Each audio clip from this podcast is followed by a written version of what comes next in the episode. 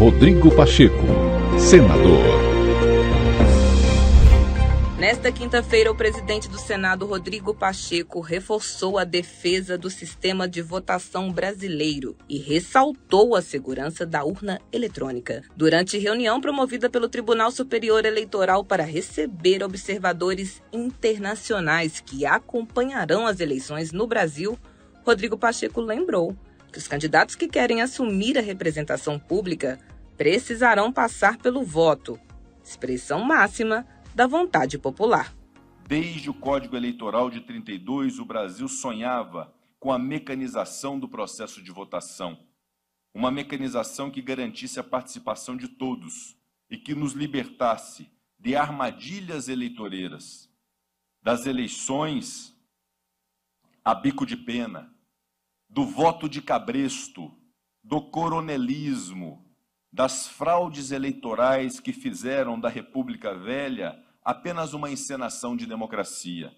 O voto informatizado foi a solução proposta para que nossa democracia eleitoral passasse de uma aparente ficção de direito para a realidade de um fato, para que cada voto contasse, para que cada voto valesse para que fosse respeitada a vontade soberana de cada brasileiro, de cada brasileira, que a cada eleição vem na democracia a única forma de governo com valor genuinamente popular.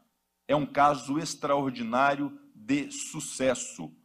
Agora, o candidato a presidente da República, o governador do estado, a senador, a deputado federal, estadual ou distrital, que deseja ser eleito e ocupar democraticamente de forma honrosa a representação pública, precisa passar pelo processo eleitoral, ou seja, pelo voto, expressão máxima da vontade do povo. Mas sabemos que o voto é apenas o fim de um processo.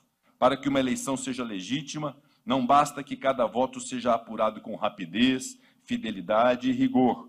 Para que uma eleição seja legítima, é preciso que todo o processo eleitoral, do registro das candidaturas à divulgação das propostas, transcorra nos limites estritos da lei.